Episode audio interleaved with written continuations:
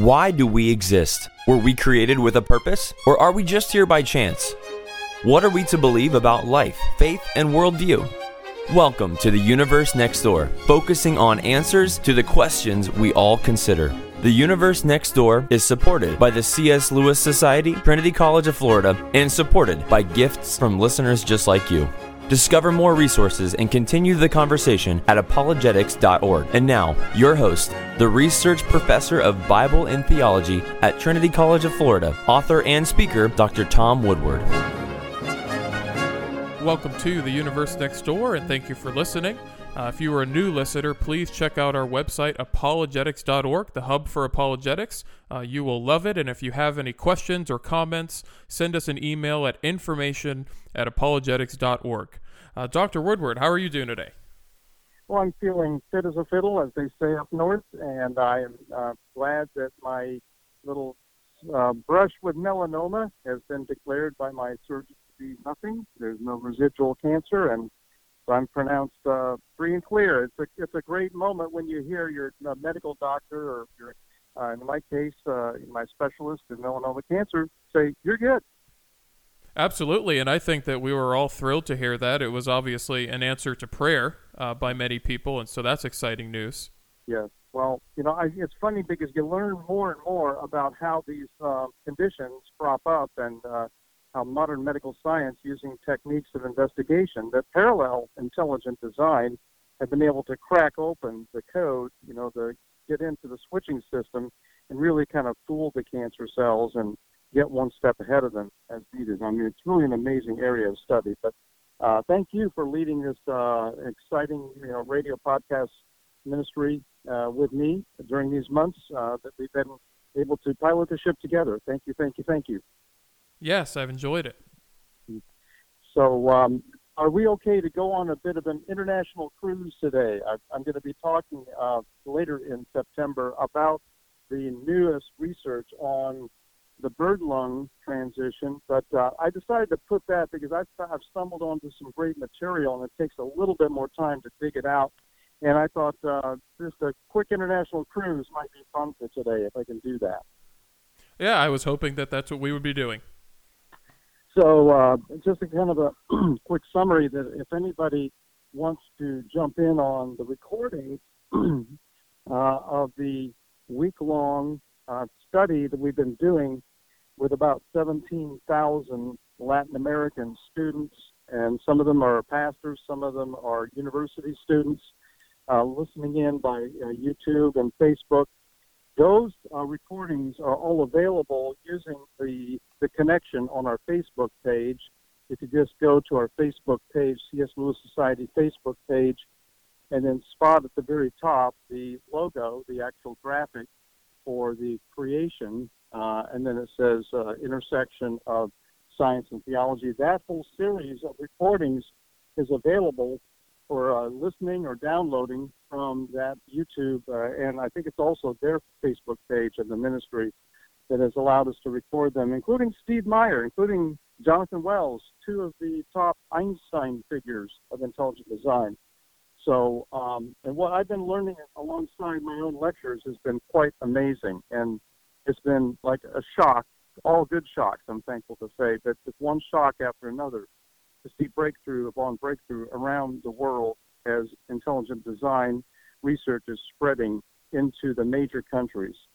So, um, tell me whether you'd like to go north, south, east, or west, uh, Nick, and I'll take you there. Ooh, can we go north? Can we go northwest? Northwest sounds good to me. Well, northwest for me is in the direction of Seattle, of course, Seattle is where the Discovery Institute is is commandeering. It's kind of directing the flow of research. But uh, from Seattle, you can actually move across the further stretches of the Northwest into the Korean Peninsula. Of course, North, North Korea is, is its own little conundrum wrapped inside an enigma. I sound a little bit like maybe Winston Churchill describing the old Soviet Union, but um, but South Korea is a hotbed of research, and, and even in Japan, we've seen breakthroughs of research on, and in China itself, uh, break, breakthroughs on studying uh, the um, earliest stages of vertebrate uh, life on Earth where they appear suddenly in the fossil record. We have Kimberella, which is one of the most important fossils. It's found in various forms, both in, speaking of the Northwest of, the, of our continent, up in the Burgess Shale of Canada and in China. And this interesting species, Kimberella with a K, uh, Kimberella is actually under close scrutiny right now by our German scientist, Gunther Bechly. And he's pointing out how weird, how anomalous, and how um, unfit it is to be seen as anything of a transitional form. So the whole series on Kimberella, technically done by a German scientist working with Discovery Institute, but focusing on both the Burgess Shale and other northwest Canada areas and also the Canadian deposits, this Kimberella species has its own weird, wonderful, odd history that is being unraveled in front of us. So each each chapter is like uh, an additional chapter on a whodunit mystery novel. It's amazing. And so, uh, but the one thing that we're learning is that the Kimberella, uh, whatever it was, and the specimens that we have of this oval-shaped tiny creature seem to uh, show it appearing suddenly out of nowhere, and it doesn't manifest any sense of development from an earlier precursor, which is not good news for the Darwinian scenario. Mm-hmm. So that's about the northwest uh, plunge. Can I can I make a, a hop southward into Latin America? Sounds good. Okay. Well, let's uh, get on our uh, flying shoes, and uh, you know we're going to be skittering across uh, the Central American area, um, the Caribbean, into uh, Sao Paulo, and also uh, Rio de Janeiro. These major cities of Brazil have become research centers. One in particular, Mackenzie University, where the celebrated Brazilian scientist Marcos Eberlin Eberlin is uh, not a newcomer to this area. He's actually written a book, Foresight, and in his book, Foresight, he talks about the apparent um, crafting of the universe for biology, the fine tuning of physics and chemistry to allow life to be um, here in the first place and for even science to take place. So we, of course, recognize this. Some of us have heard about the fine tuning argument. Well, Marcos Eberlin has bumped that to an entirely new level. Now, what's really interesting about Marcos Eberlin is that he is one of the leading researchers in studying the living and as well as inorganic substances uh, by, by passing light through them. And so this uh, work that he's done in uh, spectros- spectroscopy. I got the word right there. Uh, and his uh, cutting edge research in that area has garnered him very high praise, recognition not only in Brazil, but all over Latin America and all over planet Earth. And with that uh, research experience, he has gathered together, uh, you know, researchers. He's done his own, and with others uh, working with him, done some very exciting research, which I can't really reveal uh, anything much now, but I think that as we just wait for it to be published in due time, it will have its own earthquake effect in the area of intelligent design. But meanwhile, um, hold on to your hat. Not one, not two, but three Nobel Prize winning scientists have endorsed and given written praise on the back of Marcos Eberlin's book, Foresight. Wow. That's a, that's a bit of a, of a bombshell in the Latin America area. Um, how about a quick trip over to Copenhagen? Does that sound like fun? Let's go to Copenhagen. And you've been to some of these places to do ministry, right? Copenhagen, South America, oh, and yes, yes, Latin, Latin America. I've been privileged to uh, speak in about a half, about about the half of the Latin American countries, and haven't oh, quite wow. gotten, haven't gotten to Chile yet, haven't gotten to uh, Paraguay yet, but uh, wonderful times in Colombia, Uruguay, and um, in Ecuador and some of these other wonderful countries, Peru. Uh, but let me just go uh, one step over to across the Atlantic to the wonderful, beautiful country of, of Denmark and the capital, Copenhagen. My wife and I were there just three years ago, and we had a blast. We had a complete, total hoot a joy to be able to speak in about six different locations and in front of both friendly and on a couple occasions a bit of a hostility came out.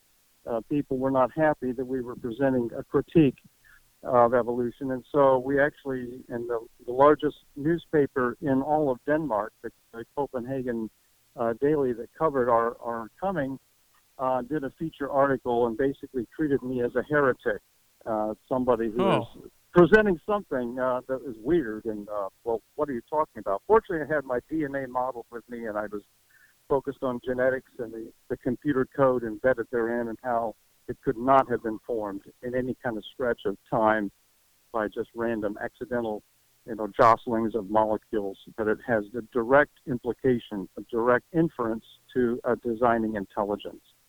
Now of course we can't say directly that that designing intelligence is jesus christ. We know that by faith in scripture. We know that by colossians chapter 1 by hebrews chapter 1 by john chapter 1 that jesus is the co is the with the father and the spirit is the co-author and the you might say the master designer architect and builder of creation so I was emphasizing what we can know from science alone, and then that invites us to take that next step and ask the question, who is the designer? So when I was there in Copenhagen, I had no idea who Bjorn Dyerberg is. And so this wonderful uh, scholar who actually managed to become, quote, a living legend.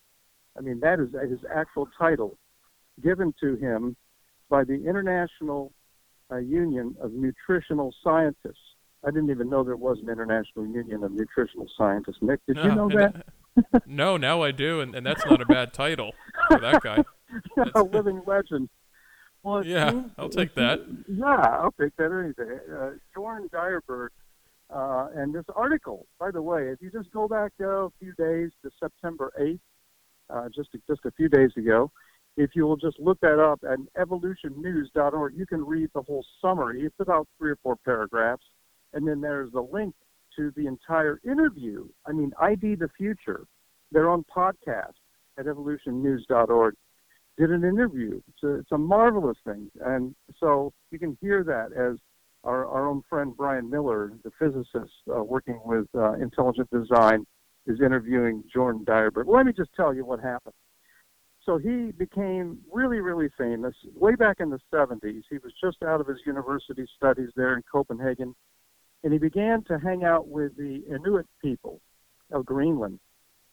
Now, I've never been to Greenland. I always thought it'd be kind of fun. Have you ever been to Greenland, Nick? No, I would like to though.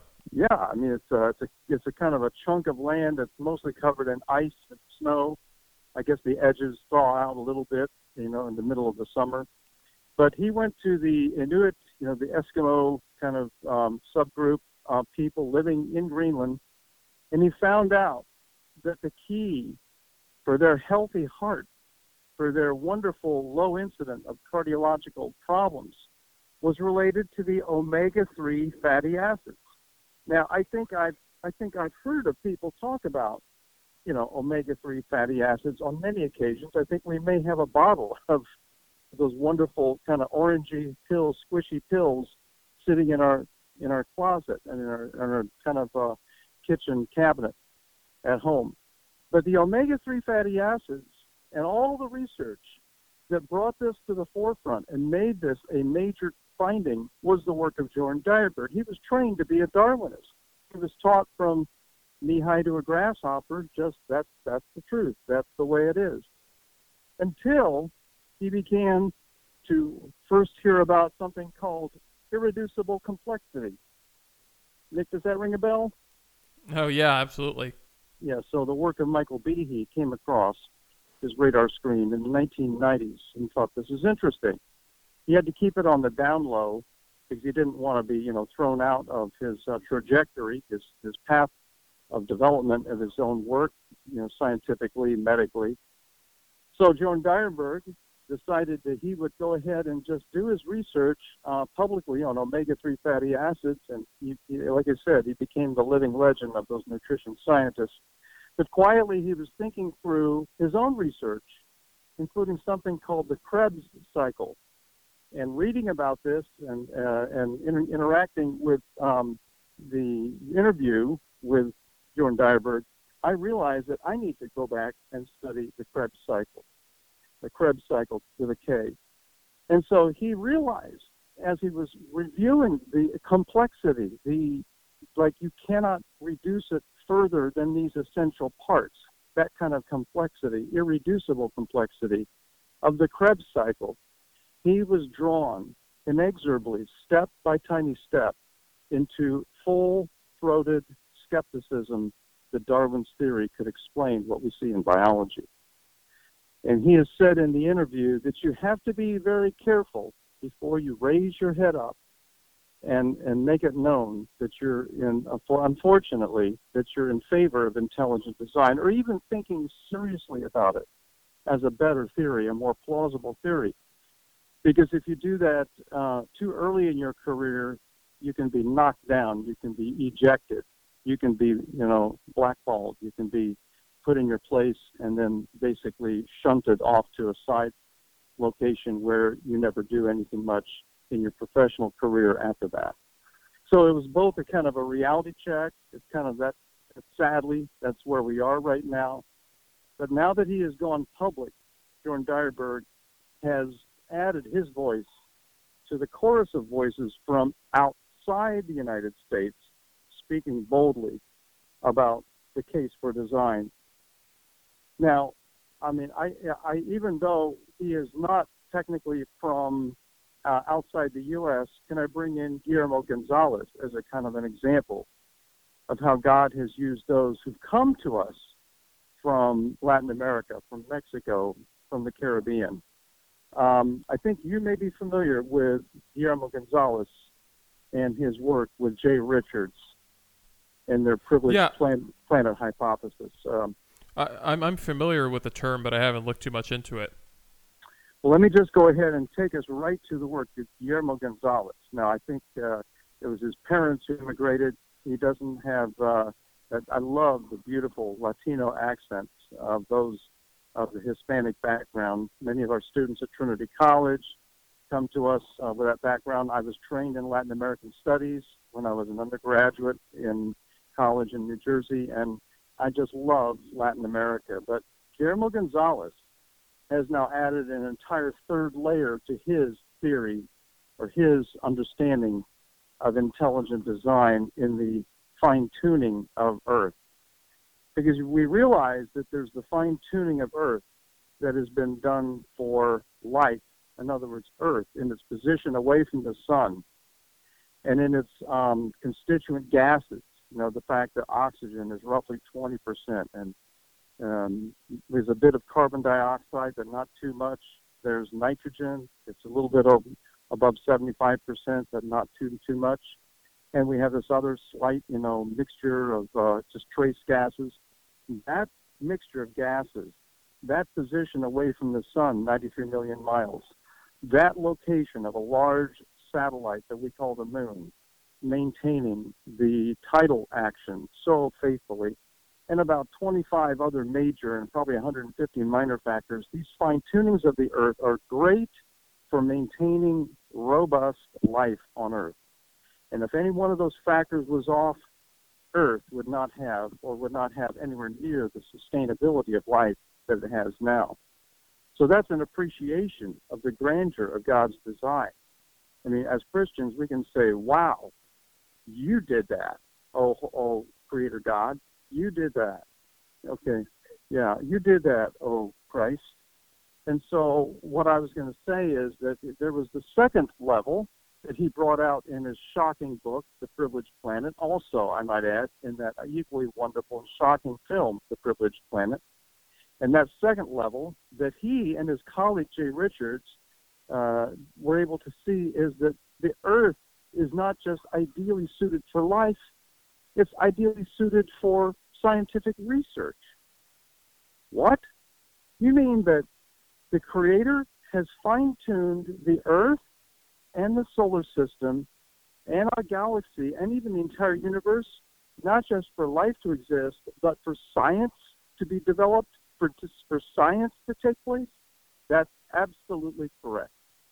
The ability to observe, to understand, to appreciate, to interpret, to plumb the depths of the universe is enabled only because it's fine tuned that way by a God who loves us so much, he gives us the gift of scientific understanding that then redounds, it just loops back and brings people, if they're seeing it clearly without blinders, without the blinders of this philosophy called naturalism, which tells you do not consider intelligent causation.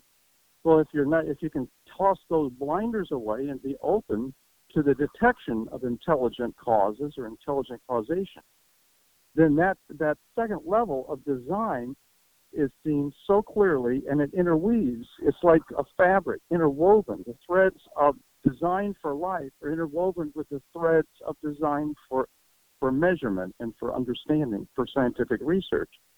Often the same fact that enables life to exist is the same fact that enables science to take place. Are you excited about that, Nick? Yes, absolutely. And, and there's a reason that so many uh, of the great scientists of history were not only theists, but were Christians, like Isaac Newton, for example. Oh, uh, and they gave the glory to God for their discoveries. Absolutely. Uh, Maxwell, you know, in the, in the 1800s, who developed the laws of magnetism, one of the great physicists of all time. And I could go on and name another dozen of, of the great scientists of the 16, 1700s, and 1800s as well, not to mention our era.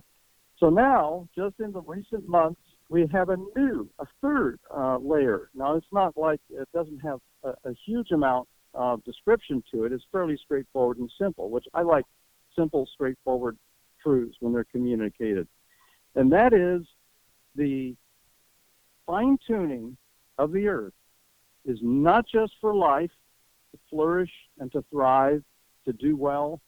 It's not just for science to take place, but the earth is fine tuned in its exact mass, its weight, so that, and the gravitational uh, powers uh, that are at work from that mass.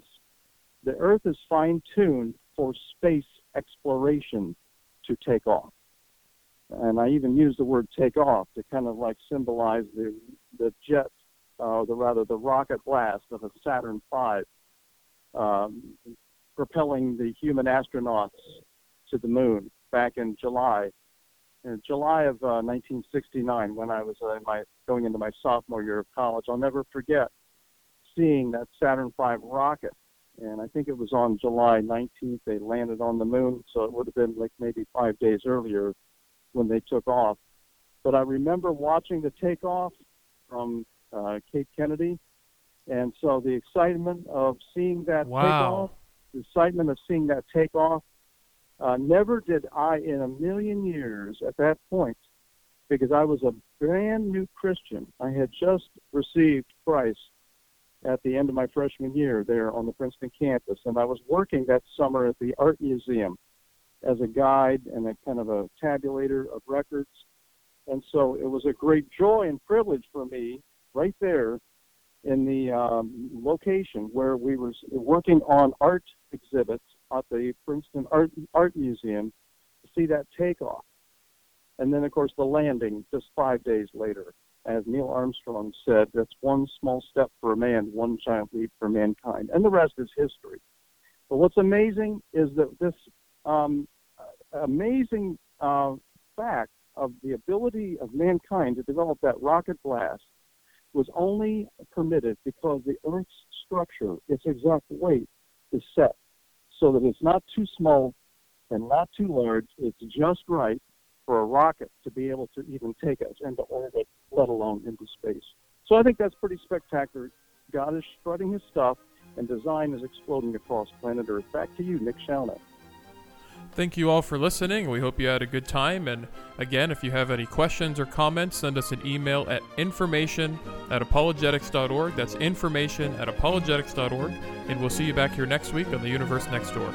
You've been listening to The Universe Next Door with Dr. Tom Woodward, sponsored by the C.S. Lewis Society and Trinity College of Florida, and supported through the gifts of listeners just like you. To gather resources, continue the conversation, and support The Universe Next Door with your financial gifts, go to apologetics.org. That's apologetics.org. And join us again next time as we continue to seek the truth about life, faith, and worldview in The Universe Next Door.